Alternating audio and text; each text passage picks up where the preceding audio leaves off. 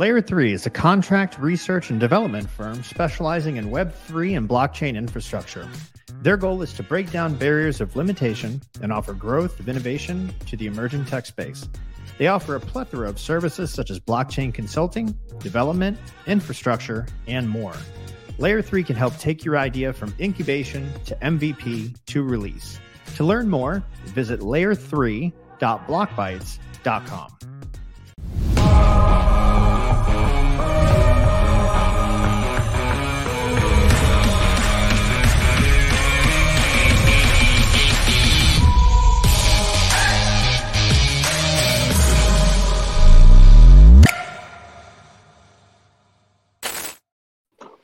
What is happening, everybody? I am Crypto Clay. Welcome to Across the Chains, episode 10. With us, as always, Justin Bebis, Double Sharp, OX Buns, Mr. Nick Dracon, and special appearance by my friend, Mr. Mark Jeffrey. Mark, how you doing? I am doing well. Thank you for inviting me on the show. Uh, very, very happy to have you, man. So, uh, for people that don't know, Mark is, uh, I think, a founder of Bullion Fund. He runs the Hash Rate podcast wrote in a couple books on Bitcoin, if I'm not mistaken. Is that is that all accurate? That is accurate. One in 2013, one in 2015. Uh, and I ran another podcast in 2014 where I interviewed Vitalik about two weeks before the Ethereum ICO. So that was sort of my damn. claim to fame in the last cycle. Yeah, it was pretty good. Nice, man. I, I, I did not know that, but but I do love hash rate. So uh, great Thank work. You. So uh, absolute clown show out there. We have so much to go through. I, I, every day I wake up, I'm like, I just you couldn't write this stuff. This is like this isn't even a movie. It's beyond a movie. It's it's a comedy at this point. So um, so much to go into. Already introed Mark. There's talk about sex tapes. I don't know if that's going to happen or not. They're supposed to drop today. I don't know if anybody needs that or they don't, but you know we'll see how that goes. Uh, we've got a four-part FTX series that we're going to go through because there's that much little stuff that's happening every single day. So we're going to break down this into four parts, uh, starting with the bankruptcy filing and a whole bunch of other stuff. Hang on to your your shorts because we've got so much to go to through that I cannot wait. This is my favorite day of the week because of this show. Uh, and so I'm sure you're going to start dropping comments. Where's Austin? Where's Austin? Uh, he's he's fine. He's good. He's actually going to be on a Twitter Spaces with uh, BitBoy, which I was uh, actually shocked and, and, is kind of hilarious. Uh, but go check it. Well, don't go check it out because it's right now while we're doing this. So you want to stay here with us. But it's happening right now, I think, on Shimmer's Twitter space. Uh, so that's going on. So that's where Austin is. Let's get that out of the way. And uh, let's kick this thing off, guys. So um, we're going to go into the first topic. So basically, FTX came out and released an insane bankruptcy court filing this week. It was the stuff that was that was in it was really outside of the scope of probably what anybody could imagine, um, and was far worse than anything that you could ever expect. Um, you know, lot, most people on CT are saying, you know, this is way worse than Enron. I don't even think you can compare this to Enron at this point. Um, you know, Alameda was exempt from liquidations. Uh, they loaned SBF and and sort of his crew up to four billion dollars in, in sort of personal loans. Obviously, you know, there was other people's assets involved. Uh, they were storing all private keys in a group email with FTX wallets, like just absolute pure madness. Um, it's so fraud. It's fraud. It's absolutely fraud. So, so you know, I'm not even sure where to take this. Let's let's just kind of break it down, sort of piece by piece. But you know, what are you guys' initial reactions? I don't know if you got to see sort of the 16 things of just pure insanity throughout, but yeah. uh, you know, what were your takeaways, and, and, and what do you think? Yeah, I mean, I think that um, obviously we're all horrified, but I think we all thought FTX was at least run like an adult company to a certain extent, right? And you know, listening to Sam speak before all of this, all of us, including Sequoia, thought he was an adult and running an adult company with um, you know reasonable financial controls at the very least, right? And what we found out is, you know, eh, he's basically got a ledger under his pillow at night, and you know maybe, maybe it might not even be that good, right? So.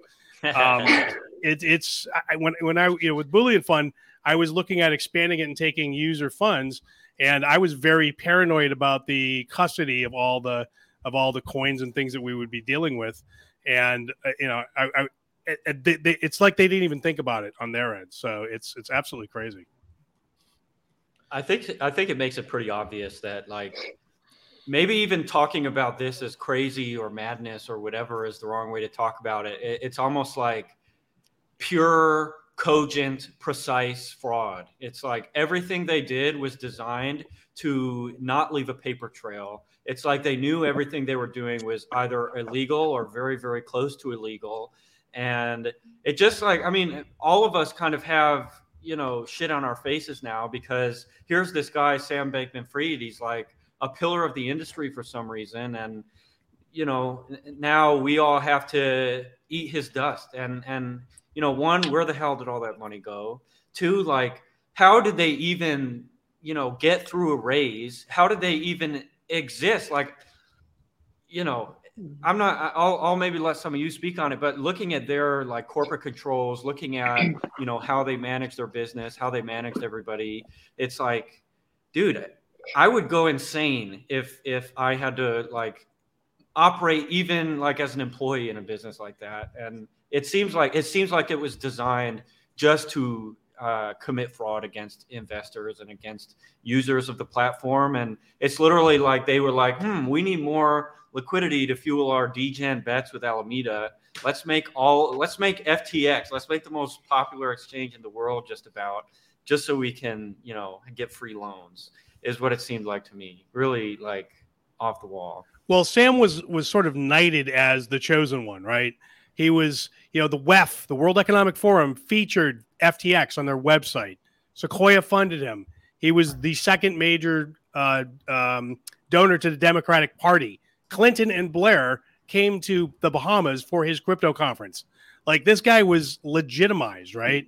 And yeah. now we look under the hood, and I got to believe that Sequoia performed zero due diligence on him, right? Because how how, yeah, could, how could you ridiculous. right? That's the thing. Like, how did they not know? That, it's like League of Legends. yeah, and then there's and yeah. then there's a, then there's a bunch of rumors and, and an email floating around that the SEC Gary Gensler was about to knight, for lack of a better word, uh, FTX as the one regulated centralized exchange that he was going to improve everything through. Right, that's what this letter suggests that came out, and um, you know it, it's so he was about to be legitimized by the SEC and Gary Gensler which is even more crazy. It's it, it's absolutely insane. So, Nick, I want to I want to pose a question to you and get a business perspective on due diligence. So, when there's things like software confirmed to conceal the misuse of funds, it, uh, you know, auto like like having private keys and emails, like what level of due diligence do you think these these companies like so you know Sequoia and others were doing? And is that not part of a, routine due diligence if you're going to do business with folks like this? Yeah, it's a good question. Uh, this is very difficult for me because um, I've been through this stuff. Like I, I invest in in in in startups. I've bought companies. I've sold companies, and and the deals are you know seven figures, eight figures, right? And the level of diligence that goes into that, okay, this would never happen. So the difficulty for me is how does this happen um, when there's so much money involved and you have the best investors in the world participating. We can all like laugh at Sequoia and they did zero due diligence. The fact is, they don't do no due diligence. They have infrastructure involved. And, and it's not just about the software thing, right? Where you can hide and you can have a backdoor and that. That's something that may not come up. But things that I get asked all the time and I ask for is okay, so show me the flow of funds, show me the internal financial controls, show me how these things are siloed so that one rogue employee cannot steal money out of the corporate bank account. This is ABC stuff. And there's no way Sequoia doesn't do this doesn't do this stuff. But for some reason, it's shown up in this court filing that FTX was run like a lemonade stand in the 60s.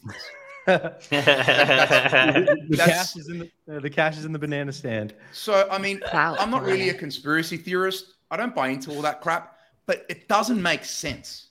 It doesn't make sense that employees would in a Slack channel say, "Hey, I need to buy this property," and then money was wired to go buy the property in their personal names. That doesn't make sense, yeah. right? Uh, uh, uh I, I can't understand how that would be allowed to happen unless unless the reports have just been exaggerated and are false, and there's a lot of bullshit combined with the truth. So, um, you know, the court filing is is a serious document, um, and and it makes some very serious allegations about how this thing was run in a way that I just don't understand. Something that does make sense to me, though, is that this is obviously a criminal enterprise. There are obviously many people involved. We may know four of the five names. That can't be it. There's too much money floating around just to go through the hands of five people. Um, there's definite money laundering going on. Um, so they, they went and bought property, right? $80 million worth of property in the Bahamas. Great. I want the name of the entity that sold them the property. And I want to work out where that money went. Who owned that property? Is it even real? Right. And then if you think about, well, some of these sponsorship deals, forget about the stadium. That's an obvious one and a large one and very uh, uh, visible deal. But what about all these other sponsorships that, you know, they were kind of funneling, funneling money around the world? If you wanted to extract money from an enterprise and launder it, um, that's what you do. You do all these sponsorships. There'd be like a notional value of $3 million, and you'd work out how to get all that money to whoever you wanted. So I think whether it's Sam on his own or Sam and five buddies or some kind of very sophisticated criminals that compromise them, they were all involved in this and, and they effectively worked out how to embezzle billions of dollars from some of the smartest investors in the world to themselves. They're, this isn't this is very sophisticated guys like it doesn't show up in the paperwork right now but if if what we're hearing is true, then what about what we're not hearing? Hmm. Like a lot of this money has just been funneled to who the hell knows who. It's a yeah. complete. I mean, complete Occam's razor tells us it's either so. Like, I don't, I don't, I'm not a conspiracy guy. You know, I believe in the CIA's ability and the U.S. government's ability and every government's ability to do obscene shit. Okay, but I'm not a conspiracy guy which is like you know maybe not the truest statement ever, but really it's like I I see what's happening as okay. Here's SBF, really well connected. You've got MIT, SEC. All right, their plan is to you know create a company that that is able to leverage all these connections for the sake of regulatory arbitrage and take on the crypto market. Um, so you know this is the vision that SBF probably sold privately to a lot of these people is hey you know, here's the gang. This makes sense as a business. We have all these connections. You know, we have, you know, someone on our team who's, you know, connected to Gary Gensler or whatever, or two people or three people, what have you. So from the outside perspective, it's like, okay, this is a big regulatory arbitrage play. Here's someone that's well positioned and well connected that we can just, you know, lift up. All right. It makes sense. Now, you know, that side, I don't think it was crazy. I think it was just people with a plan, and and that plan was probably a good plan. It just you know they couldn't account for all the lying. Um, so now we have SBF. It's like one of two things: either he's a total fraud or he's like dumb as shit. Um, and and right now it seems like he's leaning toward the the, the total fraud side of things. Um, and you know, I just think like the simplest explanation is usually about right. And you know, I see all these like puff pieces coming out, like, oh, you know, he's, you know, such a tortured soul. He was trying so hard to make crypto epic and amazing. And it's like, dude, you don't, you can't like be a tortured soul, like the best guy ever and make mistakes and like fumble like a $50 billion bag or yeah, whatever. But that, Justin, that just does not compute. That makes sense, right? And, and 100% he was doing all these things.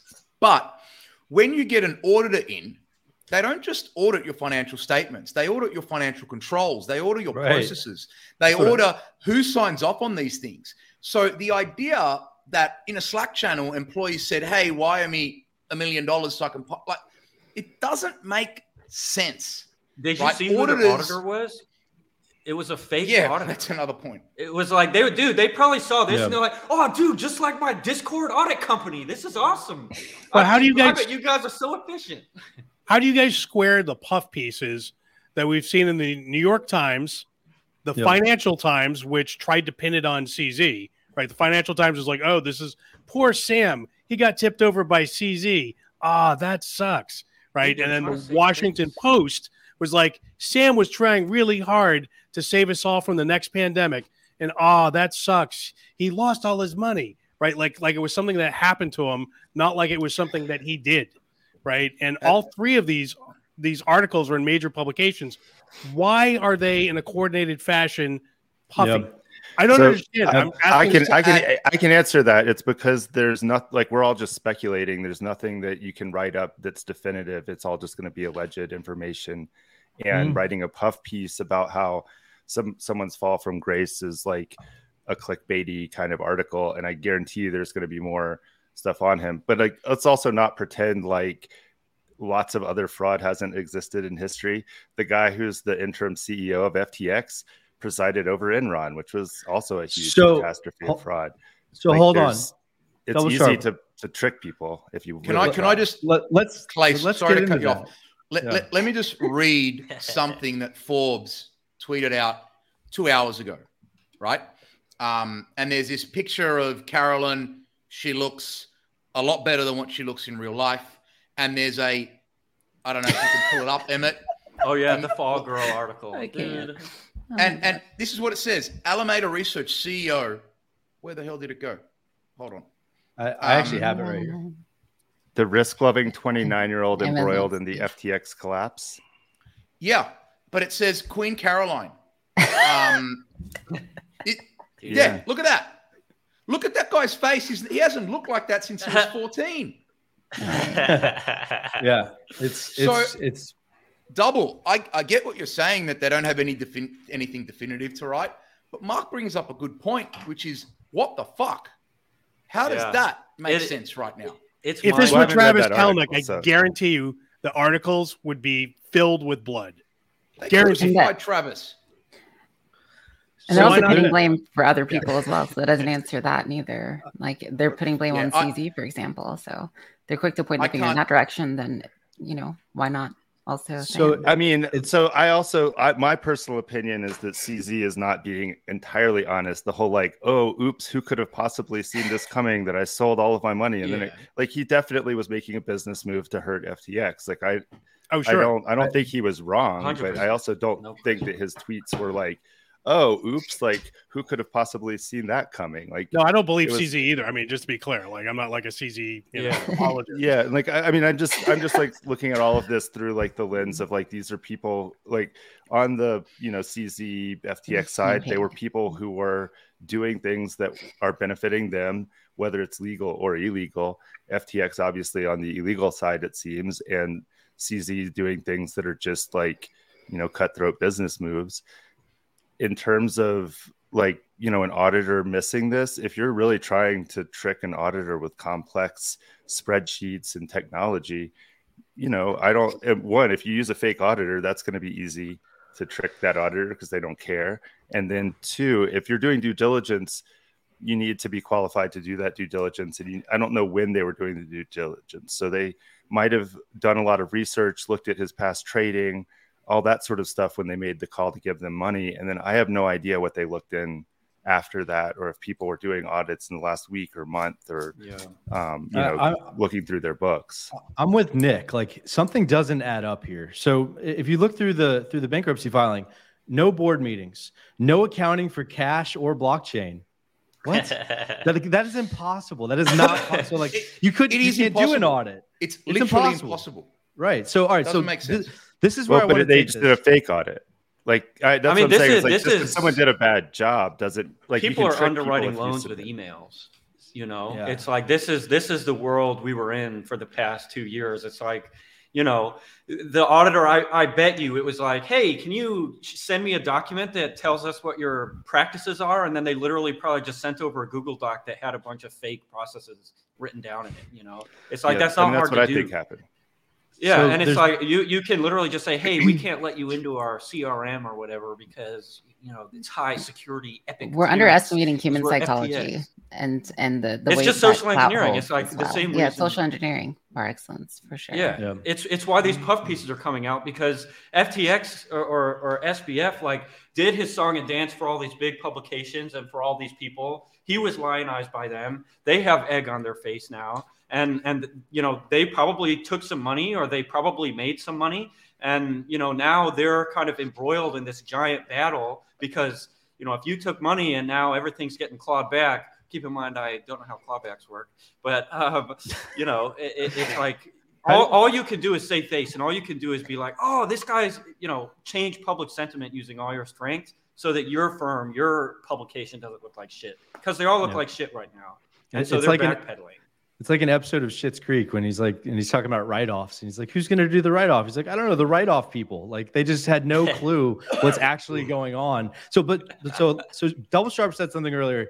We got to go backwards. So, uh, in this filing, so this guy's name is John J. Ray III. So he's the new FTX CEO, right? Never in my career have I seen such complete failure of corporate controls and such complete absence of trustworthy financial information as occurred here. John J. Ray fine. I think that we can all agree with that statement. That that there's nothing shocking or, or, to talk about there. But what's weird to me is who is like so who is John J. Ray, right? So let me let me pull this up. So because I was like, well, that, I don't think that's the dude from the Enron stuff because I remember that wasn't his actual name.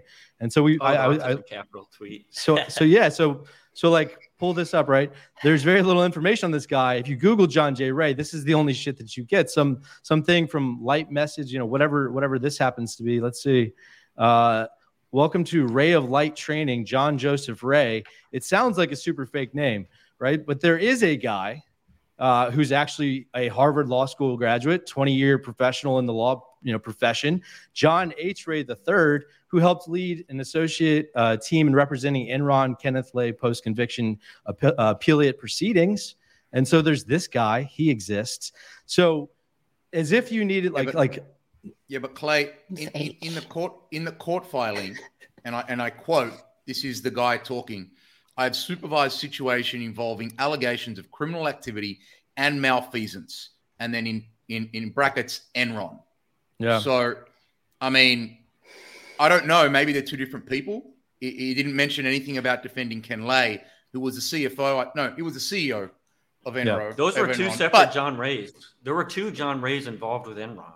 There's John J. Ray and John H. Ray, which is why it's really confusing. So John J. Real. Ray, it's, it, I swear to God, like two guys unwinding Enron. Uh, Both named John. John H. Um, right. But I mean, John Ray is a common name. You know, it's like we're um, again like going back to Occam's razor. Like, how can we maintain clarity of thought? It's like, like I mean, Buns could probably tell us better than anyone. Like, you introduce any element of randomness, or you introduce any element of humanity, and like let's say to a mathematical equation. Let's say say you're trying to like figure out how something works. You introduce a tiny element of randomness, and suddenly it explodes with errors you know hmm. and and that's what's happening right now it's like you know humanity is is just acting out and unwinding in the way humanity does which always seems conspiratorial because to a certain extent it's just like it's it's people making business deals it's people shaking hands it's people kind of being on the same page and then everything blowing up and now everybody is still kind of on the same page in the same mind space like human beings are bugs like to a certain extent i mean you know we have our our, our gray matter, white matter, whatever. We're like super smart bugs.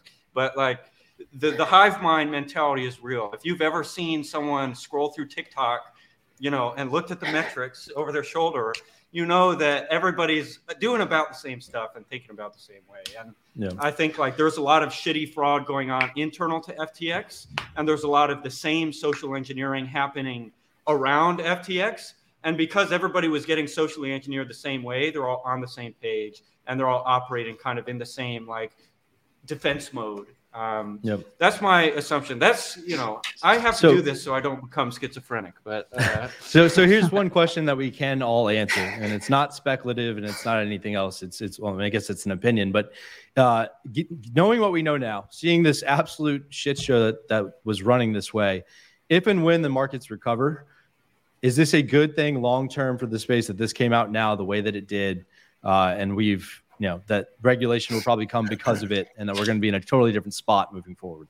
That this exchange is now ceased to exist, and this guy hopefully ceased to exist. I think. I don't think. That, it, go ahead. Mm-hmm.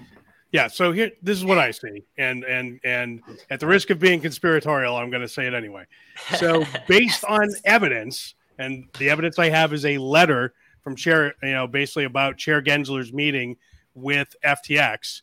So there's basically a letter from uh, 42922, and it says that Chair Gensler met with the staff of FTX to discuss many things, including unique risks associated with custody of digital asset securities and the conditional no action relief discussed in the statement. Total speculation, but it does look like Chair Gensler was looking tonight FTX as the sole choke point for all of crypto. If you listen to SBF prior to this blowup, he was arguing that DeFi was going to have to all be KYC'd, which would have effectively killed it if that had happened from a regulatory perspective. Mm-hmm. So we were moving towards a world where everything everything was being corralled towards FTX as the common choke point, and probably CZ and Binance would have been marginalized, possibly blown out of existence.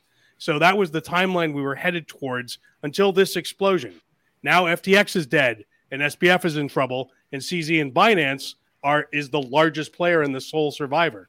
So, uh, yeah. so are we better off? I think we are because I think we were headed for a buzz saw. I think we're in for a rough time, but I do think the timeline did just get better. I, I don't even think that's conspiratorial, Mark. I think that's just a fair assessment. It's like, you know, Gensler obviously wanted FTX to win because Gensler had what he thought was some level of control over FTX. And and he thought through that he could get the regulations he wanted, he could get everything he wanted. And you know, um, now that it's exploded, DeFi market share goes up. Great. Uh, you know, I like good. I, I hope every centralized exchange explodes except whatever is the cheapest off ramp for me. Um, you know, if and, and hopefully eventually Subway will accept more cryptocurrencies and you know we can just all eat Subway every day and we can you know use Subway as a bank account and that's just how it goes. I'm excited for that future. All right, uh, Double Sharp. What were you gonna say, man? yeah, I mean, I was just gonna say, I don't think like net that it's good that this happened. Like, it would be better if it hadn't happened overall, and if you know all of the things that we, that Mark was just talking about, like, weren't going to play out and all that. But if you know, if that is, you know, given that it was um, full of fraud and that there was were all these regulations coming out of a company that was full of fraud and so on and so forth, I definitely think it's like net better to have this out in the open. Like it's it's it's not like fun or good, but like it, I always like sort of err on the more information you have, the better. Um, yeah. And you know, it's to some extent, I think it happening now when the market is already depressed. Um, you know, it, it in some ways actually kind of minimizes some of the impact because everything is already so so impacted by everything else. Um, but you know, I think I, I don't think it'll be. You know, I also don't think it's like the it, it's really bad and it's really bad for a lot of people. I don't think it's the end of the world. And as a lot of people have pointed out, FTX wasn't. It was a centralized company that was full of fraud, just like lots of other centralized companies in the history have been full of fraud. Um, so it, it's actually not really a crypto, like it, it's crypto adjacent, but I don't necessarily know that like this is um, bad for crypto in the long term once people actually understand what happened. And I do think, I mean, I was just sort of clicking around like on the New York Times and some other sites. Like some of the articles are puff pieces, some of them call SBF a disgrace, and some of like it's kind of all over the place. So I think it's gonna it partially just depends on which articles you're reading. Like I don't necessarily mm. know that anyone's saying um, he's amazing at this point. Um, and yeah, I do yeah. think that like the points that that Bebis made of like these he did have a relationship with a lot of these publications and reporters and so they are sort of changing like just thinking of them as people and they had this like opinion of SBF that was wrong and now all these people are sort of changing their opinion of him it seems so I, I think you're and, too high. You're, in my opinion, you're too high on the reporting. I got to move us on, guys. Let's let's. There's there's other no! clown, other clown show stuff going on. Uh, Jacob, I agree with you, bro. Jimmy John's is the best. Get in the Italian nightclub. Add hot peppers. Subscribe to the Black Bites newsletter. Uh, That's where I got the subway thing from. I'm not a lunatic. I promise. Uh, so the, the the Security and Exchange Commission, like this is this is this is insane. So the Security and Exchange Commission of the Bahamas takes the the assets that were inside FTX uh, and, and, effectively says you need to give them to us. Um, so you know, effectively, the powers as regulator acting under the authority of an order made by the Supreme Court of the Bahamas, the most Supreme Court in all the land, took the action and direction of the transfer of digital assets of FTX, uh, a digital wallet controlled by the Commission for safekeeping. So. Um, they waited five days, five days yeah. to make a pub- public announcement that this came out. This actually, I think, this surfaced from a Vox interview from SBF, which is absolutely mind blowing that A, this happened, and B, that they, they waited five days to, to release the information. So, uh, what do you guys make of this? And how do you think this is going to play out against, you know, they filed for Chapter 11 in the US. So, clearly, we have some conflicting court, you know, opinions that are about to be uh, upon us. And now this information's come out. So, what do you guys none think? Of this makes, Clay, none of this makes sense. First right. of all, first of all, SBF admitted he talked about a hack right? Like he said, there was a hack. Mm-hmm. So, um, so that's the first thing. That I don't know that he did. Yeah, did, he did on Twitter. Employees he did. On, he, he, did. he did on Twitter. Said, okay. Yeah. He said so. so the story that it wasn't a hack and it was the Bahamian government government seizing the funds. I don't know. The other thing is there's only well, the, one. There was also diff- sorry to interrupt, but th- that was different days. Also, the hack was on the 11th, and the Bahamas is saying they seized it on the 12th, which doesn't like. I think that okay. there's some Twitter stuff going on. I don't necessarily know that that hack and the and what the Bahamas seized are the same funds because they they were on different days. Only one entity named, which is FTX Digital Markets Limited. That's it. So, did these guys just take like a hundred grand from one wallet? Like, uh, it, it doesn't I don't think it's the big deal everyone's making it out to be. On on, on Twitter, the, the the implication seems to be that um, the hack was the government. I don't think that's true at all. And yeah. so if it's not that, well, then they did see some money. Great. Well, how much money was in FTX Digital Markets Limited? Um, and so I don't know if this is a big deal. I think it just might be a little bit of flexing by the Bahamian Bahamian government saying, hey, we're not sleeping at the wheel, we're doing something. So I think it actually might be a nothing burger. Um, if, if they seize $400 million, they'd say we seized $400 million. When they say we seized money and we're, we're acting, we're trying to protect customers, but they don't put a number on it, I think it's 100 grand or 200 grand. Dude, government so, bodies can't even make a website. You know, you expect them to figure out how to freaking hack all that money out of out of FTX? No way. Well, I think I the mean, story was North Korean websites aren't that amazing. They hack a lot of well, stuff. Oh well, I guess that's true. I guess they're they're they're you know black ops cybersecurity arms probably wasn't the story but that, uh, that, that, the government um, leaned on SBF yep. and forced him to transfer the funds to the government. That's a story I heard. Yes, that's, that's a story that's on. But that's that. These are things that are getting posted on Twitter. Like we're. This is again going back to it. Like we actually don't know. We're reading stuff no, on that's, Twitter and like Double Sharp. That's what he said in the in the Vox article. Like this was. No, yeah, but he's, he's not a reliable he, guy. So. He is not a reliable narrator.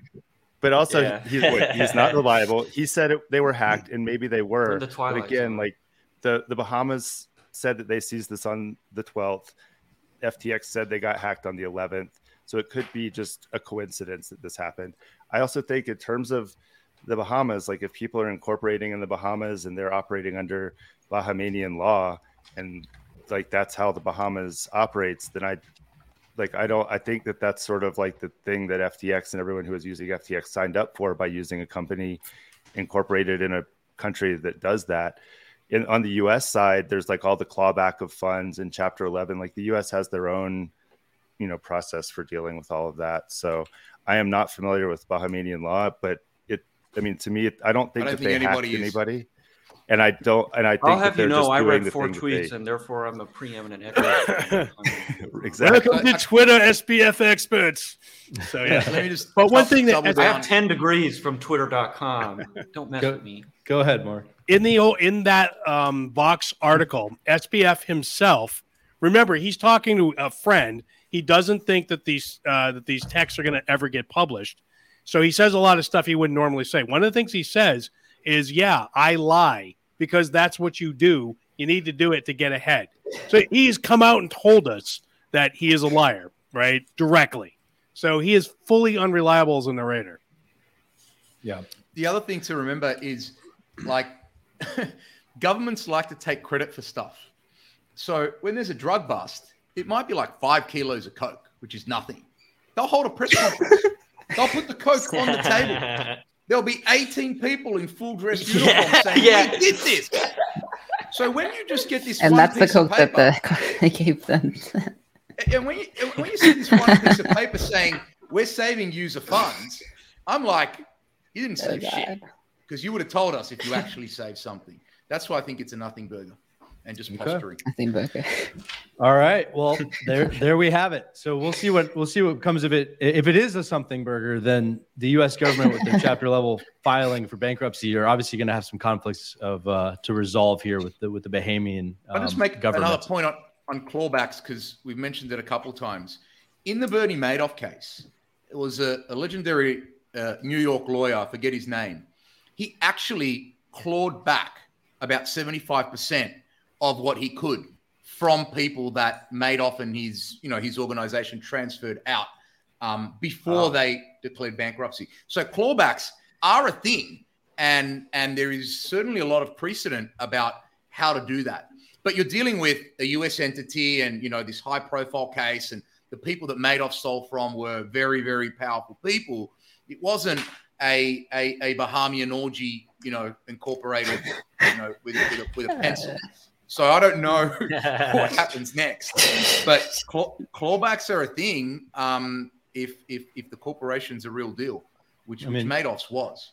And all Dude, this should be I, on chain.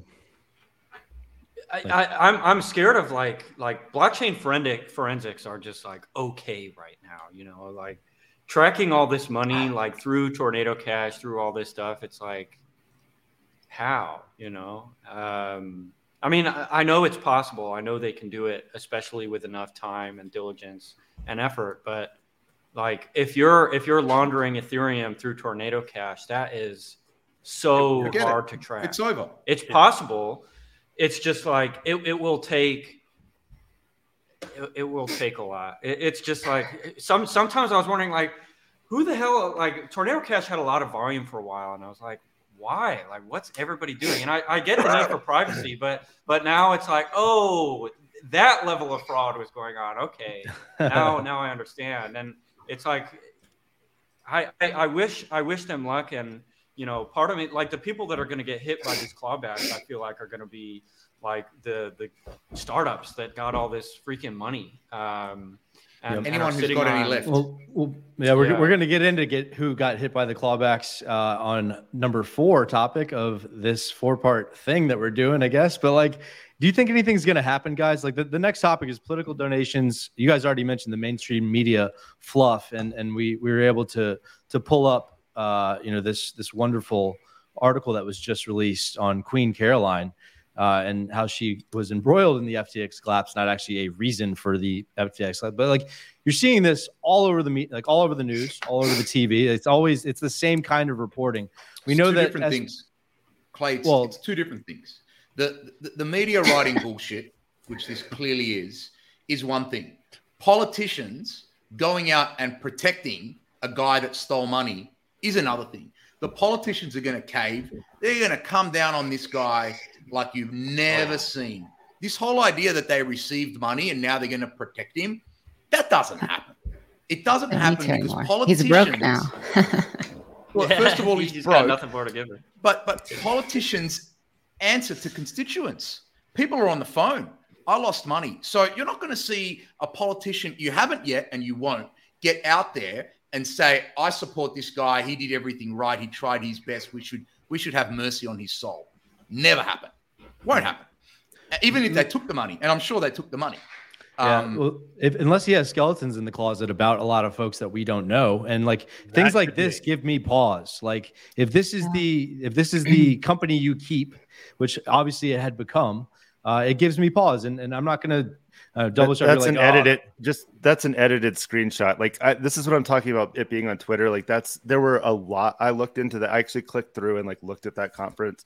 Those were four out of a lot of presenters. And two weeks ago, everyone would have been super happy to have all those people at their conference. So like screenshotting four people, putting them together, posting it on Twitter to make it seem like the New York Times is having this conference with these four people and charging twenty four hundred dollars is obvious propaganda. Like and, yeah, everyone, everyone, also, everything you're reading, people have agendas, and Justin's right. You know, and you can find what you're looking for if you look if you want. Just, the good Justin. Just to, just to pull on your thread, right? So, so okay, so so you're a senator, yeah, and you took money from this criminal, and he has something on you, right?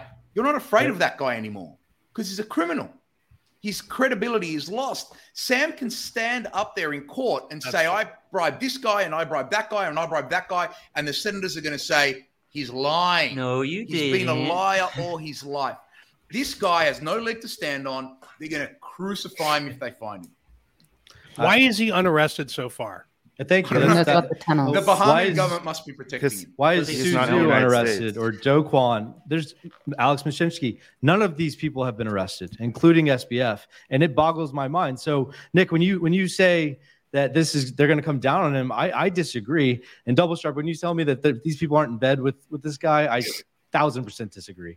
Then why was he um, trying to run to the Bahamas? Like, like I mean, sorry, to the Bahamas, to Dubai. Th- things, you know, things like this when you're going around Washington taking pictures with the same person who is investigating you. This is who's running the U.S. Oh, House. Yeah.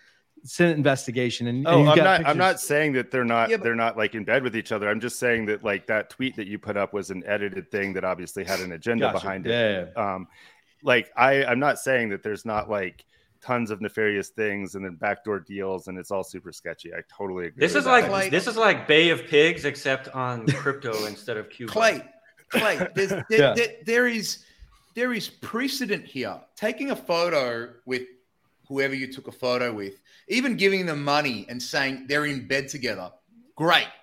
But once someone gets exposed as a fraud and a criminal, everyone runs. And there's precedent here. There's been a lot of cases in the US where, you know, um, known organized crime figures had a lot of people under their thumb. And as soon as the politicians got a little bit of leverage on these people, they threw them to the wolves, right? You only work with them when you have to. Once that mm-hmm. person's credibility is destroyed, you distance yourself and say, Yeah, I took a photo with that guy, but that's all I did, right? I didn't even know his name when I took the photo. You can look at what everyone's talking about with this Epstein stuff. Yeah, I never knew that guy. He came up to me in a, in a thing. So, you know, the photos don't mean shit. Even even if they have receipts of like if, if SBF goes, I gave this much to this center and this much to this center, the senator throws their hands up and say, we use that money to help education. We use that money to get this passed, and we use that money to get that passed. The politicians are not in bed with him. They're going to run for the hills. That because okay. that that's how they that's how they survive. They've got elections coming up. Who's going to vote for the guy that stands up and says SBF wasn't that bad? So that's the calculus yeah, in the politician's yeah. mind. If he wasn't in any danger, then why would he try to run? That's the other thing. So I feel like did he? Well, I don't think he did. He's Where did you get that information? To, to Dubai. That's why he. That's Where why. No, that? no, that's, the other guy. That's yeah. Luna guy. But uh, that's. I mean, all of this is just like tweets and screenshots no, of tweets. He's, he's still like in the Bahamas.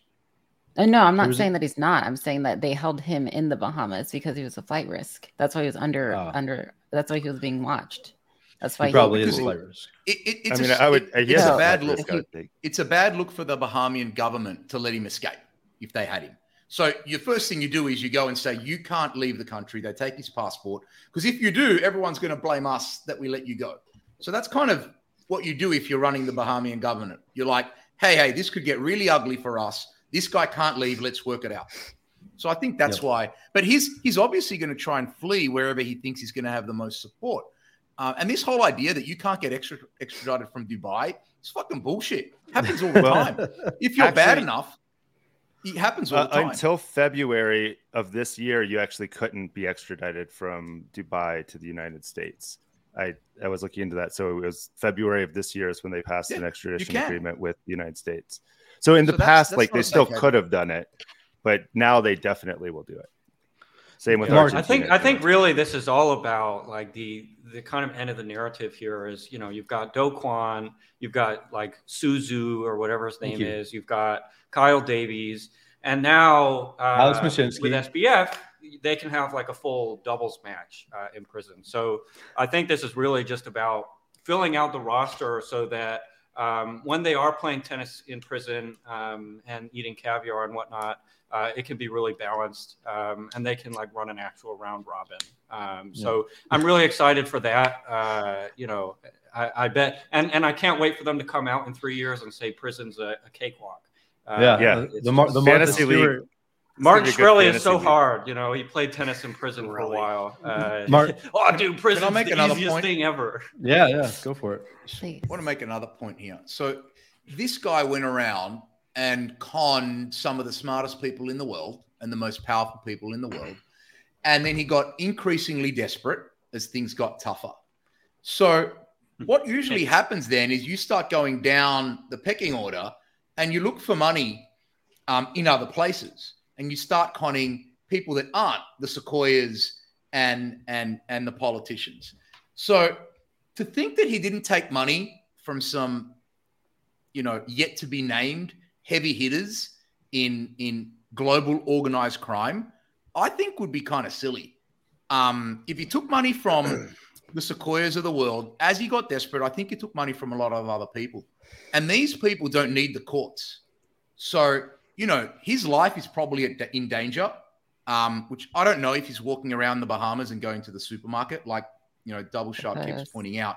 We don't know if that's real. We don't know if that photo is. is yeah, it could have been a month that's ago. just Twitter, yeah. Double Sharp. That's just Twitter. But yeah, yeah. But I see I've a picture of someone holding a sea urchin on their hand, and I think that's SBF. So. Like I, have I've had experience with people that you know, were legit. They were businessmen. They'd go to the banks, they'd borrow money, they'd come and borrow money from friends and family, and they just keep going down the pecking order until they end up, you know, in the basement of an underground casino borrowing money from the worst people in the city. Because that's what happens. That's how these things progress. So I think this guy's in a lot of trouble. And and ultimately who gets him is is it's kind of a race now. Um, which is a terrible thing uh, to occur but um, someone's going to want their pound of flesh, and someone's yeah. going to get it. So Mark, there's one really close, interesting factoid. Close us here. out, Mark. Yeah. Close so really interesting factoid here. We've talked about Sequoia and you know all the people who did invest in him. A16Z did not invest in him. So and they and which is odd, right? Because they were investing in kind of everybody and everything in crypto for a while, especially the major things so for whatever reason, uh, Andreessen Horowitz did not like FTX and SBF. They stiffed them out. Elon, now we don't know, you know, who knows if this is true or not, but Elon says that SBF tried to give him money, and uh, and Elon's bullshit detector, as he tells it, went off like screaming, and he basically was like, he doesn't have the money. I don't think it's, I don't think this guy's real. So I refuse his money into Twitter.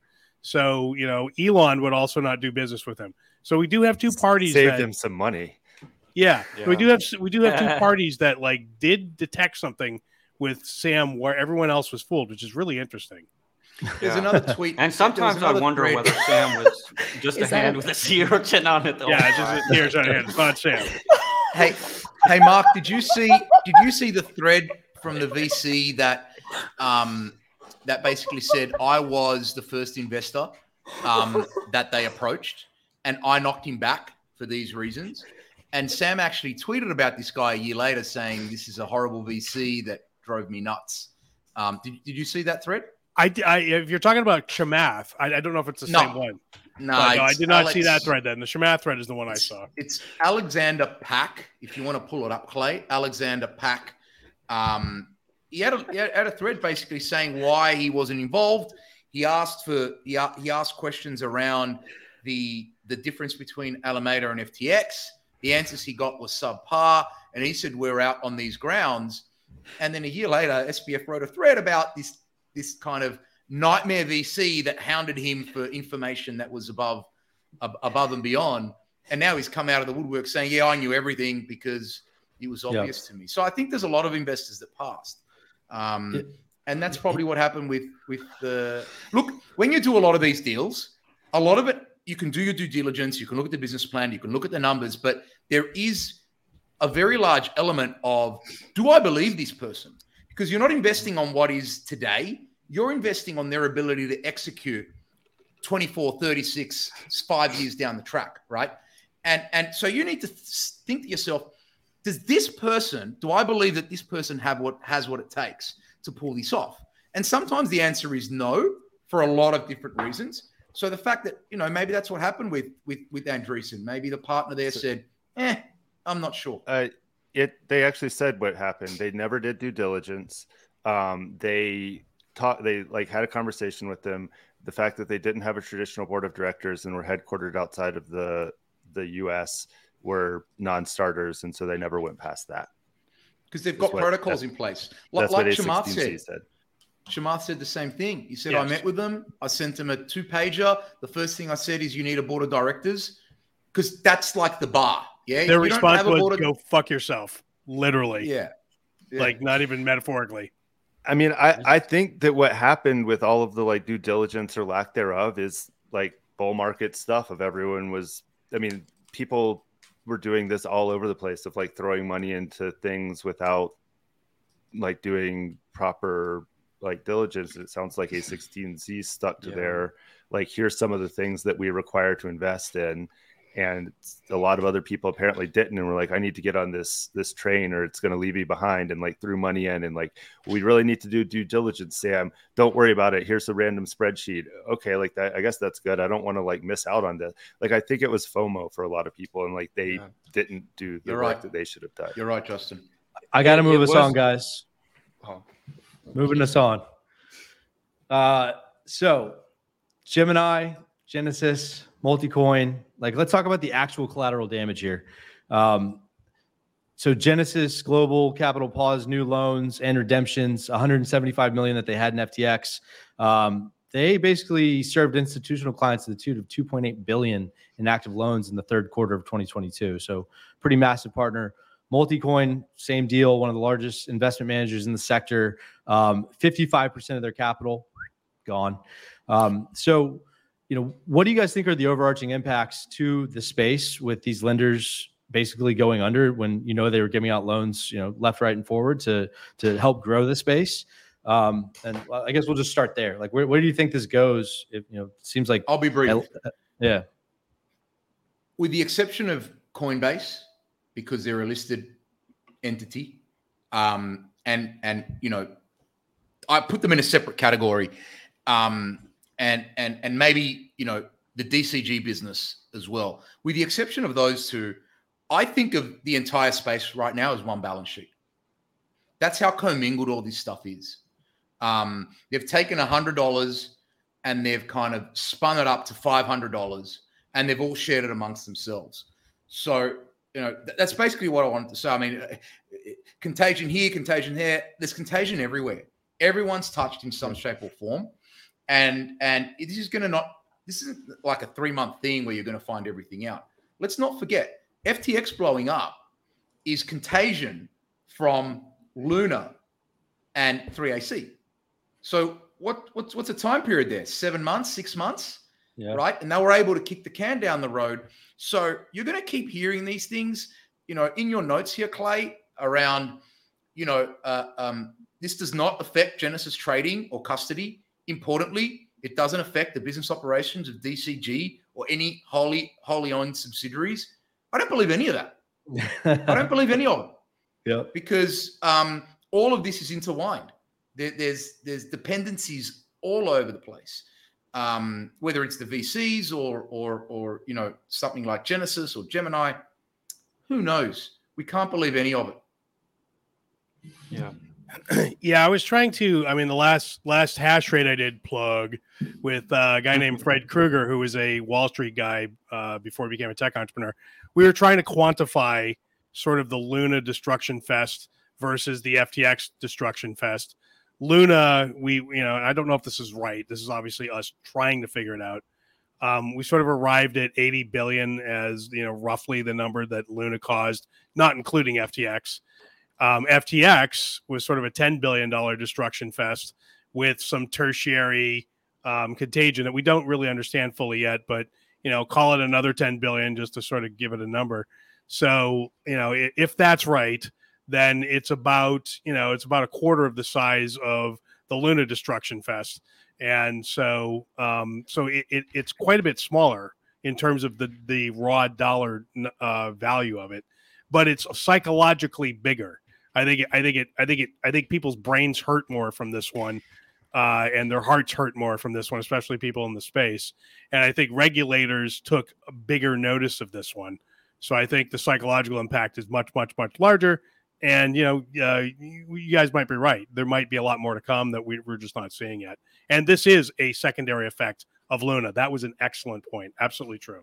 Yeah. Do, do, you guys think Coinbase is the biggest winner in all of this? So, like for instance, whatever is left of Multicoin's uh, assets, they've moved everything to a, a Coinbase custodial account. Um, so, if there is such a thing as a winner in this scenario, do you think it's Coinbase? It's 11 billion market cap right now. Put that into context.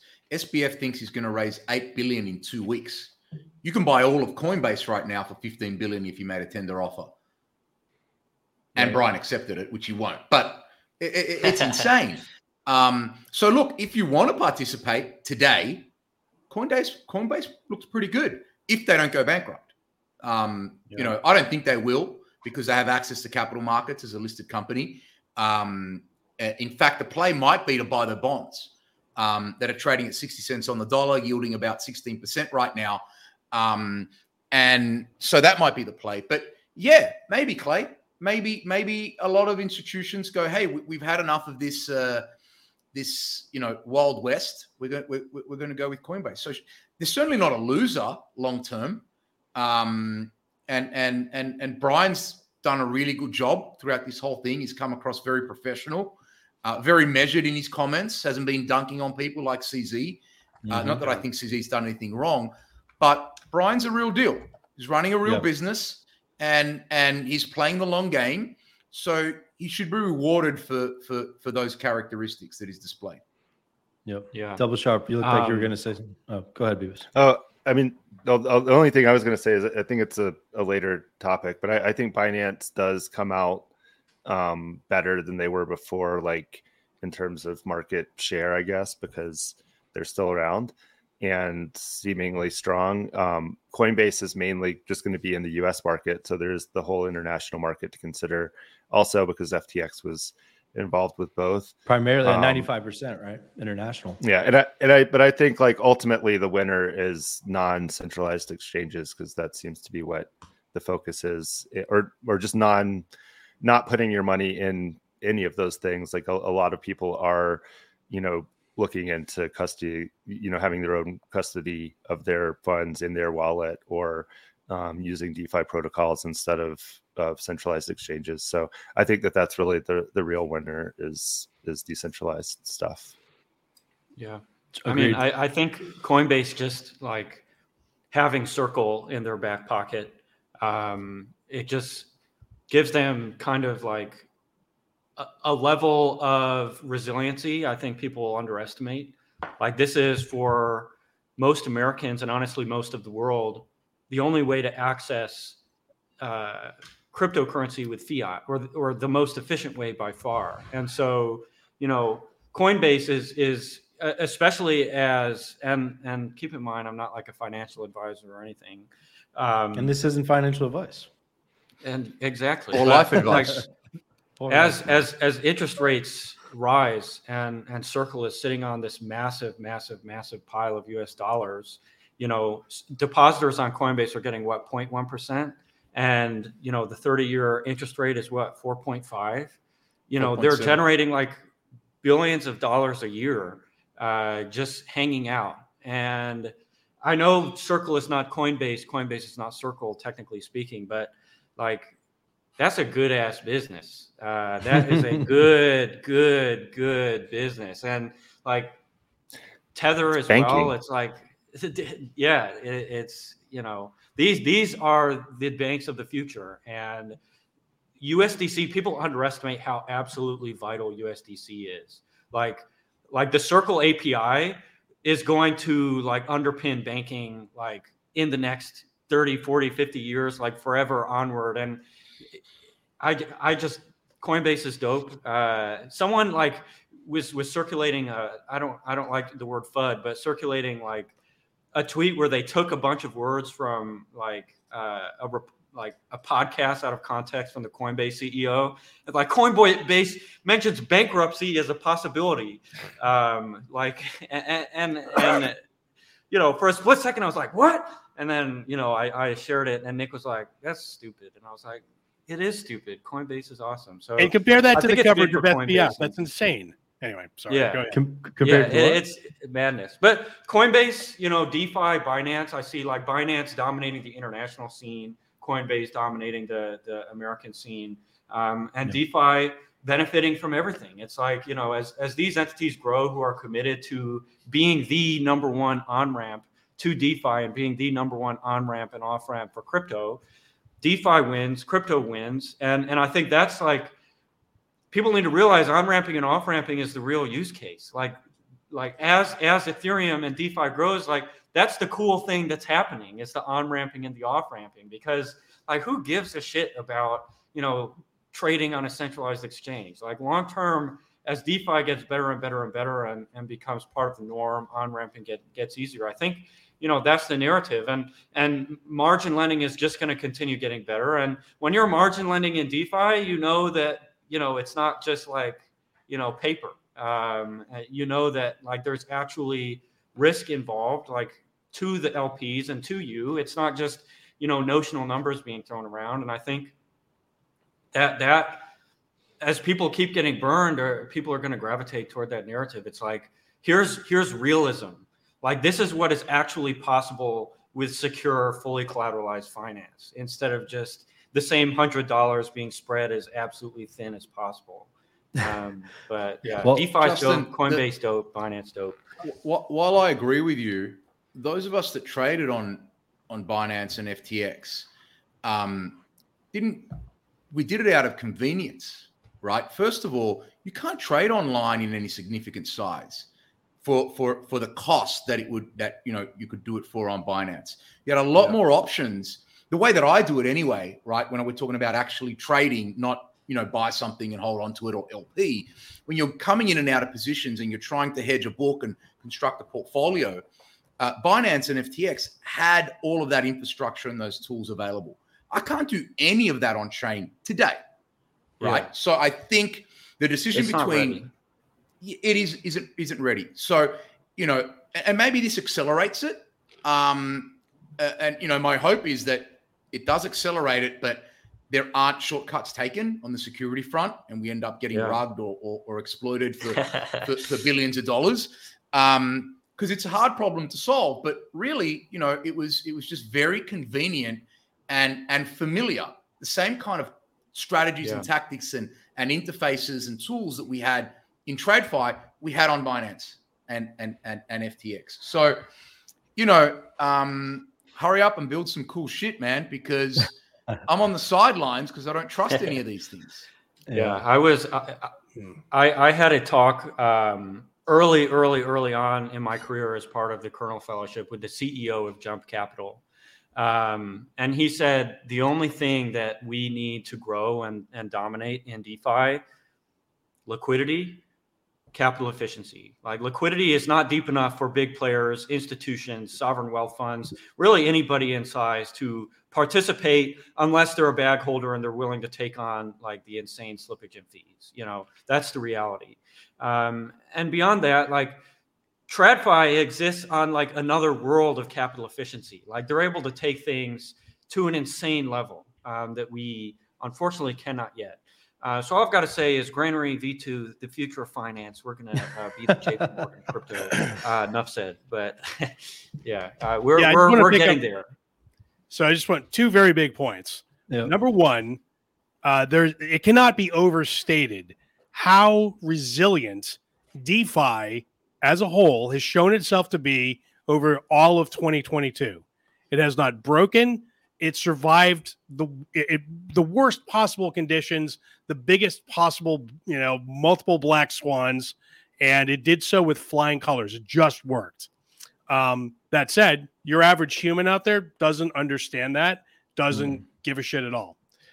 What Joe 386 pack needs is something like Coinbase, which provides two things a web wallet, right? Where they just log in, they don't have to mess around with MetaMask or Ledger or whatever. They just log into something, you know, that feels like Gmail and their stuff is there and that's all they really understand.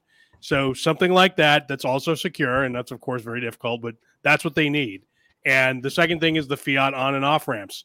You marry those two things to DeFi so that you get you know the best of both worlds um, and i think you have something insanely um, successful over the over yeah. the course of the next couple years yeah if it doesn't get yeah. regulated to death i completely agree with you. Two things that i'm going to be watching. One jump capital. Uh, in all of this madness genesis multicoin i think jump could be in there. I don't they came out and said that they they're fine with the ftx situation but they did have some exposure apparently so we'll see how that goes. The other thing i'm watching is solana because the you know three very large investors into four actually into Solana, FTX, uh, Genesis, Multicoin, and Jump. If you go look at uh, whatever coin, what's the uh, what's the site that has all the uh, coin market cap? Thank you. Um, or Gecko. No. Uh, no, it's it's something else, but you can see who all invested in it, uh, and those are the four. So Solana, DeFi Llama. You know, no, it's it's a TradFi Crunchbase or what is it? Oh, DeFi Llama is, oh. has has Crunchbase, but better now. But DeFi yeah. Llama's ventures page is better than Crunchbase. I have Done. premium subscription to Crunchbase, and it sucks for crypto. Yeah. Point is, I'll be paying close attention to Solana because those four are, are the mass, you know, potential contagions for for them as well. So, uh, a, a big one, another topic that we have up next. So, Grayscale. Um, it's it's a lot of rumors, but Grayscale Grayscale shares, um, you know, are trading at forty percent discount right now. Um, and they own 3.5% of the world's Bitcoin, and it's plummeted uh, basically to a 39 to 40% discount. And Grayscale and Genesis are both subsidiaries of Digital Currency Group. So I don't know if you guys have been sort of following along with this, but um, you know anybody that owns four percent of the entire Bitcoin supply and could potentially be in financial trouble, 635,000 Bitcoin is uh, a little frightening to me. So, uh, anybody have any any takes on this? I don't know if anybody was following G- along closely. GBTC is it's this thing was about the problem with, with, with that is it's a close ended close ended fund. So mm-hmm. the Bitcoin that goes into it never comes out, right?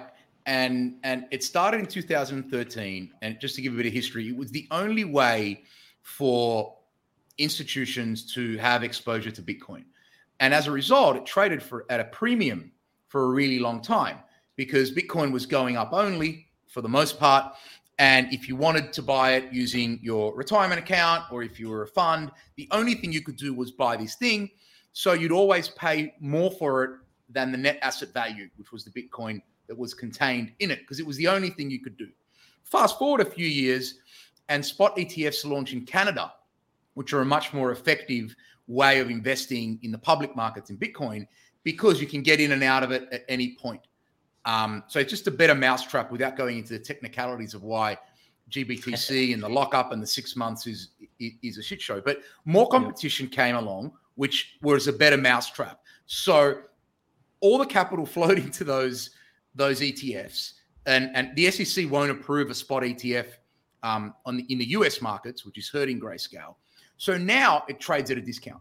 And it's been that way for a really long time, probably over a year, I think. So that's one of the trades. The, the, the GBTC carry trade is one of the things that got 3AC um, in a lot of trouble because what they were doing is they would buy Bitcoin, give it to GBTC, um, and and wait the six months to convert it and make the difference. Um, maybe I'm not using the right terminology, but there, there, was something where they could invest some money, wait for six months, sell that thing, and they would split the difference of the premium. Um, but by the time the six months were up, it was at a discount, and and they lost a lot of money. So that's kind of the genesis of how that happened. Um, and the reason it's getting worse is Grayscale is suing the SEC to let them convert that close-ended fund into, into an open-ended fund, which is a spot ETF. And it looks like they're going to lose that court case. And if they lose that court case, anyone that's in that fund is kind of shit out of luck. So over time, you're seeing that discount get worse and worse and worse. And the problem is that Grayscale owns a lot of the shares in um, of that fund. So the longer that draws out, and the more likely it is they lose that that that court case, the worse it gets for them. Um, and and you kind of tie that in with DCG being in trouble because Genesis is in trouble. I don't know how to unpack it all. Um, I don't think anybody does. Hmm. Yeah, but it's a scary reality, though. I mean, three and a half percent of the world's Bitcoin. Like, if they decide they're going to un- unravel this GBTC as as a fund, sell it, and then pay back whoever the initial you know parties are, or whoever they can try to make whole, that's that's that is a way worse outcome than anything to do with FTX as far as the price of Bitcoin. Well, yeah. possibly, likely, but you know they don't have to sell it all they just need to kind of distribute it. So I, am not sure how bad it could be, but what it does do is it, it, it shatters confidence in these institutions that were built to serve institutions, and and that's one of the big things that is a problem right now. Um, you know, everyone's saying, "Well, this is bullish DeFi, and, it, and it's not the end of the world," and I agree with all that. But if you kind of break up the world into a few different buckets, you've got people like us that understand the space. We understand the difference between a centralized exchange and a decentralized exchange. We understand the difference between Coinbase and Binance. We understand, you know, that FTX was a fraud, didn't really have anything to do with crypto. It just happened to be the subject matter. We understand all of that.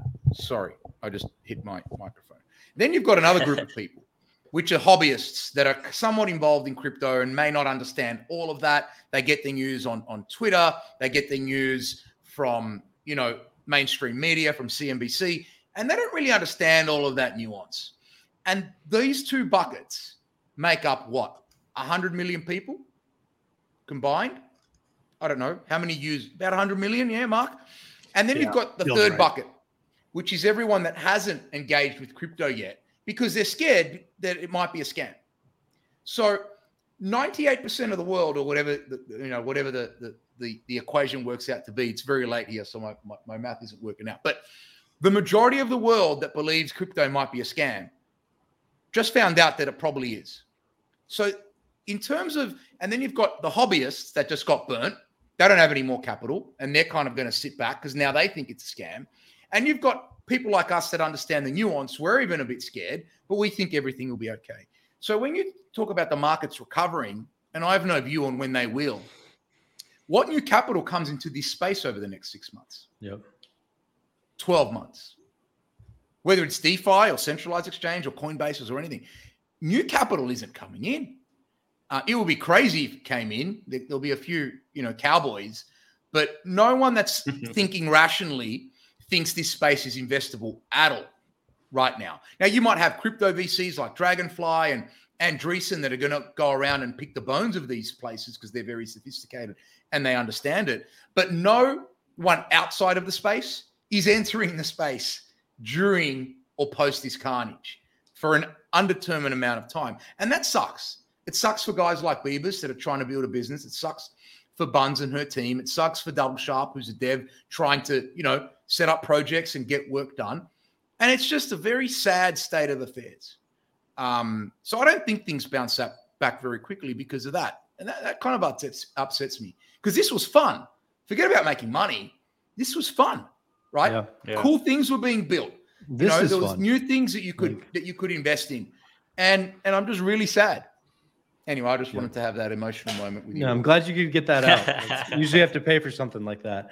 Um, yeah, I would I would just say, you know, I I'm old enough to have been around during the dot com boom and then bust, and um, had a whole set of adventures in the late '90s. Uh, by the early 2000s, I'd lost all my money and was living on my friend's boat. And uh, I was working for a guy called Travis Kalanick on a thing called Red Swoosh for a couple of years. Um, but what happened with that, uh, basically, there was a five year period where nobody could raise any money for anything. And you, you even had thoughts like, oh, the internet was just a mirage and it was all bullshit and it's never coming back.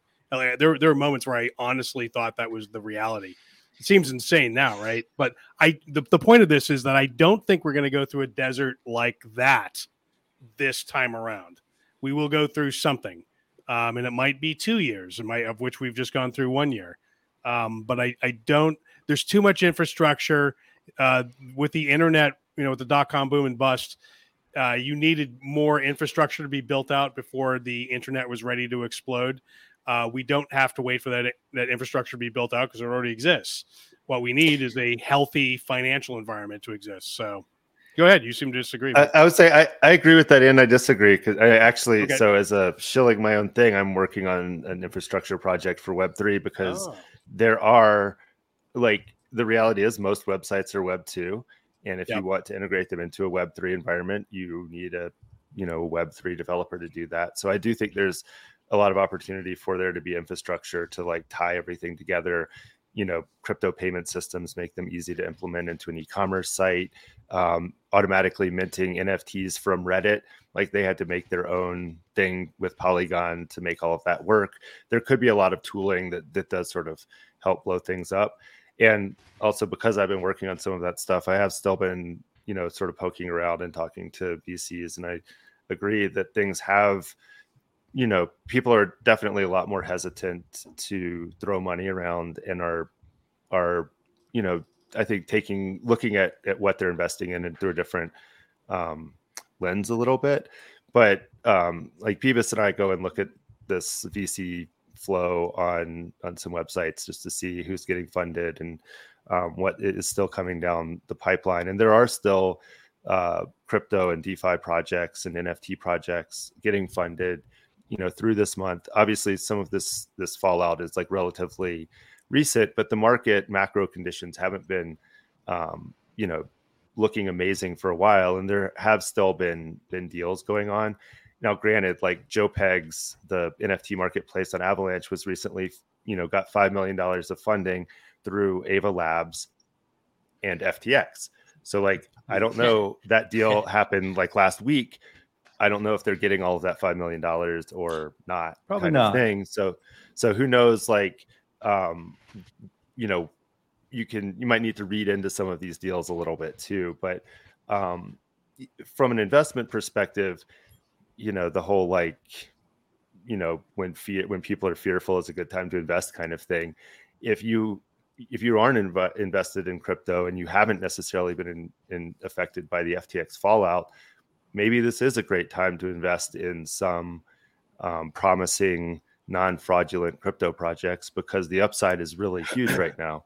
So mm-hmm. I think people are obviously going to be adjusting their risk models and and thinking about things a little bit differently and probably doing more due diligence and making sure that people have proper uh, org structures and actually have a board and um, you know might want you to be incorporated in the US versus offshore. Like there might be different rules now but I don't know that that all investment has completely dried up. And I do think there's a lot of opportunity for for you know things to be built that are going to help propel things after all of this um, all of this stuff is in the past yeah I mean I'll, I'll like concisely say like there are still billions of dollars on the table for projects it like what used to be, however, like really the problem is sales cycles are way longer. So it used to be a I'm going to meet these people and close a deal in a month is now I'm going to have to become friends with these people and gain their trust and get them intimately familiar with every aspect of our business, whether they're investing in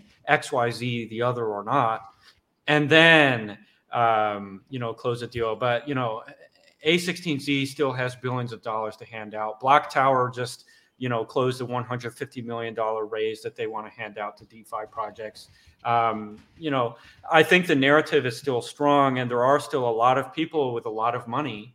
Um, the problem now is, and, and it's not really a problem, it's maybe how it should have been all along, but because things are going slow, because it's the bear market and there aren't as many credible projects coming up for money, on top of that, all of the credible credible projects are trying to raise money. So it's like the competition is you know less crazy and and infinite and dense, but everybody coming to the table is serious. So it's like a much longer song and dance than it was, I think, in 2021. And I, to a certain extent, think that's how it it's should. A good be. thing. Like, it's a good thing. I, I, I we're building we're building relationships with investors. Yeah, I mean, we're not like just trying to get a check and and run it back. It's still hard to deviate from from Mark and Nick's point of like if Genesis goes down, if Multicoin goes, and we're talking billions of dollars that you know we're in lending markets that are no longer going to be in lending markets. So I think there has to be a period where we see less capital, you know, being able to flow out to, to protocols that are looking to raise at this point. But yeah, but you know, it's a good time to be American. I'll tell you that. um, it, it's like Usually. we we find like our our thesis for building is like, hey, we need to start sucking up TradFi liquidity. We need to figure out the best way to do that and the best way to generate revenue. Okay. The people who align with that are not the people yeeting millions of dollars into FTX. They're not the people buying a liquid shitcoins with like their hedge fund. You know, the people that want to do that are the people that are like, you know, like sitting in a in a leather chair in an office, like at the, you know maybe like the twentieth floor of a of a fifty floor building, like really frugal, like miserly people. Uh, you know, Hopefully maybe looking at T bonds and you know scratching their chins. It's it's the people that are winning right now, and and it's the same reason like you see Oath perform so well. It's just like the people who hate risk are the ones who are looking to invest now. And and those are the people that I personally align with quite a bit. Those are the people that a lot of builders align with. And the people who just want to whip out Ponzi schemes or the people who just want to like go crazy and build something for six months and pretend that they're going to be building for six years. Um, those are the people that are going to have a really, really hard time. And the people they would normally go to for money are now broke. Um, yeah, I, so I, don't think they're getting it, money. It's just a different vein. We're we're in we're in like the winners now are the bears. You know, the winners now are the people who who want to take a measured approach to this market, who understand DeFi is three, four, five years away from being, you know, marketable to anywhere near the mainstream. Um, and and those are the people that are like, you know, ready to go. And and there are a lot of those people, and a lot of those people have a lot of money. This is like the First Republic banks are winning right now, not the HSBCs. It's it's the people who like who are like, oh, treasury bonds might be a little too much for me. Um, but uh, you know, it, it's uh, I think we'll see a lot of the cream rise to the top. Whereas over 2021, like pitching like a 10 year roadmap like sure people like it but you know i want a 10x in six months is it was really the expectation in 2021 and now people like really really serious people are rising to the top and they're doing business. And these are the people that we've been like dancing with for the past you know handful of months. And and i think this is like the time for really really good projects to shine and and projects that maybe were protective of their cap table over 2021 for example. And we're going to see some of the best businesses that will ever exist in the world of finance, I think, come out of this bear market. Um, not to be like, you know, so hoping right. because I think things are dire, but it, you know, I, I see serious, serious people doing serious, serious work and the work is good and the work is going to take us to where we're trying to go in the next five to 10 years. Okay. Well, there you go. Heard it. Heard it on across the chains first that uh, we are headed to a better spot. So let's let's hope that is the case. There are people that are giving out liquidity mining incentives and programs, uh, and Avalanche is one of those chains that's doing that right now. So something called Avalanche Rush, 180 million dollar fund apparently, uh, and basically, uh, you know, giving incentives to to builders that are coming to Avalanche um, to help grow the DeFi ecosystem. Right. So in this case. Um, it is with GMX, who you know originally launched on Arbitrum.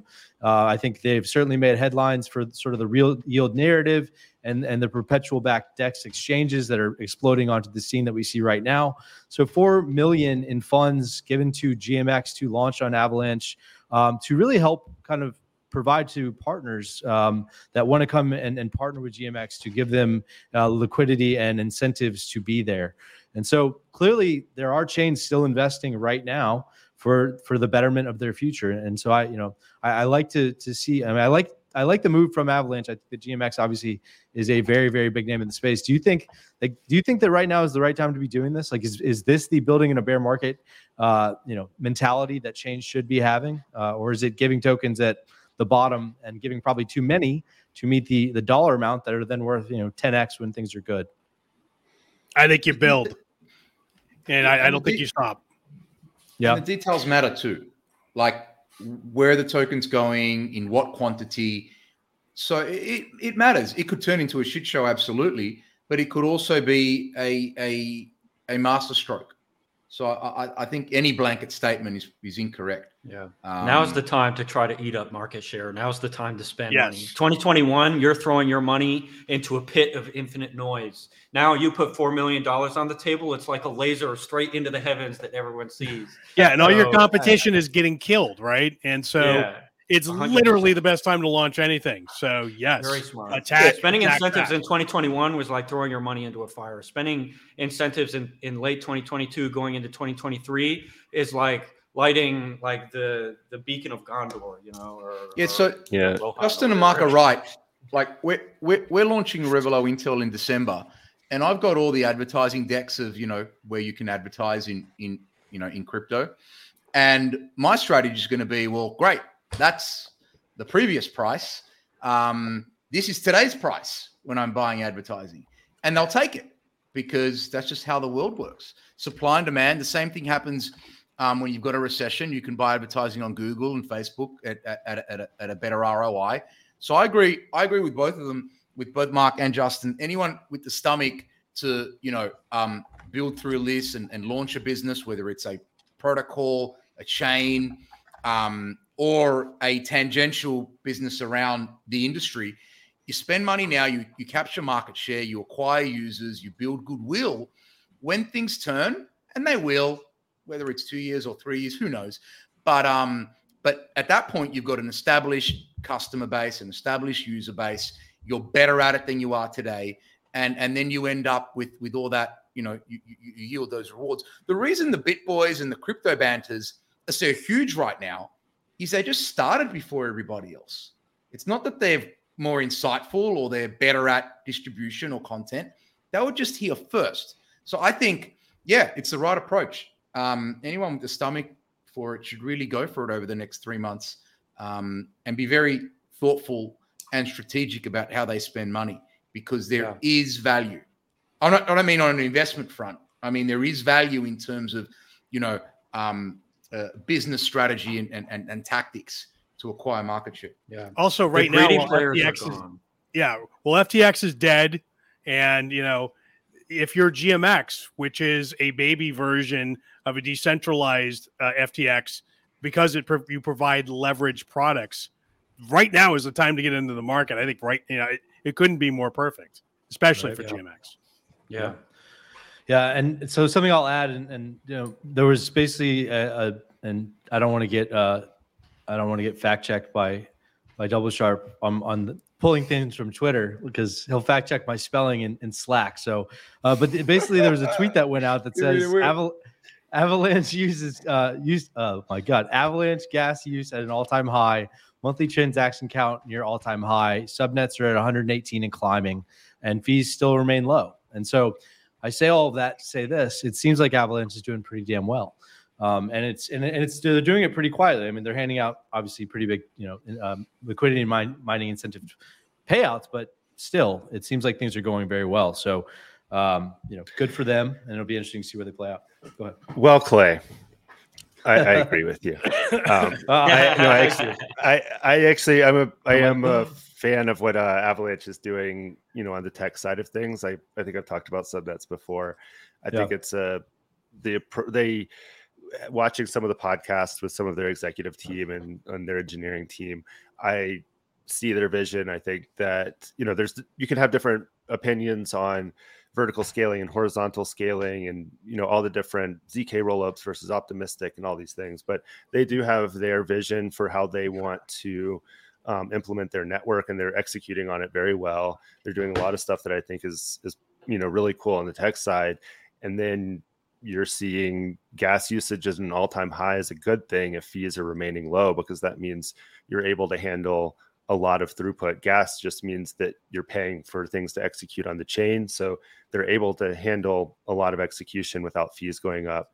Um, and that's largely due to, to pushing a lot of the traffic off onto subnets uh, Crabada, DeFi Kingdoms. I think they had, I saw it's like 120 ish um, subnets are live now. There's probably a lot more than that, but the you know the projects that are running on subnets now are in the 120 range and i you know personally have now started when when having conversations with people about you know how to implement a token or how to implement a project you know have we considered avalanche subnets? Because here's some of the cool stuff that we'd be able to do and leverage in this project. So they've started coming up more and more for me as a technical solution which i you know i think so i obviously am a fan of what they're doing.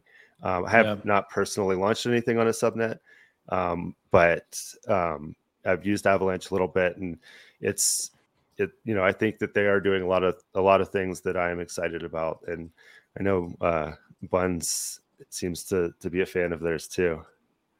Buns, are you building on, yeah, on Avalanche? Awesome. I am, yes, and they're they're awesome. I mean, I've I have had nothing but successful transactions with them, which is big. It's pretty annoying whenever they don't go through, only for you to figure out later that it doesn't go through. The um the cost is a little bit costlier than Fantom by a little bit. I mean, maybe like 10 15 20 times uh, more expensive but that's still i mean if you know Fantom that's virtually nothing. Still, so 10 times yeah. nothing is still nothing. We're still talking pennies. Um, so that's that's good news. Um, and you know they uh, so far of the the budget i'll call it um, blockchains i'll say that um, avalanche has has gone above my expectations and has been quite performant. So all right well, that, we talk sounds... about polygons having a, a, pro like biz dev team and a pro team mm-hmm. behind them. That's another thing. I mean, I, I haven't like worked with Avalanche and like I mentioned earlier, but in general, like just seeing, I, I did see some of their presentations at conferences, and I have, hmm. um, mm-hmm. you know, watched some of their interviews and seen their marketing materials, and I think they're running a pretty pro organization too. Yeah. Um, they seem like they are. They obviously have a lot of people working on stuff, but they seem like they are um, you know, taking it seriously, taking a professional approach, and executing on their their plans be efficiently. Yeah. I I agree with you. Um, so Sebastian, that's pretty cool to see that. So ultimately, the next round is going to be about actual business applications. My org is looking to run AVAX subnets to control our fees for our customers. Very cool. Would like to know more about what you do. Uh, that's that's always good to see, though. Um, Double Sharp, you're absolutely right. Polygon just partnered with Nike. Honestly, we have taken so much of you guys' time that I think we'll probably wrap it here, but we'll get it into that uh, next week on the Nike thing. Get it on Quick it, Flip, dude. These people need to watch Quick Flip for real. Yeah, that's a good show. Yeah, if you haven't seen Quick Flip, uh, new show for Austin and I that is specific to Polygon, all kinds of really cool stuff, and I love the way it looks. The editing is really awesome. So shout out to Emmett, our editor. Um, if you haven't Get had a plunky. chance Get Plonky. That's right. Get Plonky2. Uh, get educated on ZK EVM and Plonky2. Double Sharp breaks it down in the previous episode we have. Uh, so thanks, thank you, Double Sharp, for coming on. Um, if you haven't yet, hit the like button, subscribe to the channel, do us a favor. It's the best way you can support us at Blockbytes. Mark, thank you for your time. Thanks for coming on. Uh, great to have you. Everybody else, you guys are awesome. Double, double Sharp Buns, Bebis, everybody, we are out. Have an awesome weekend and an awesome Friday. Emma, Emmett, take us home.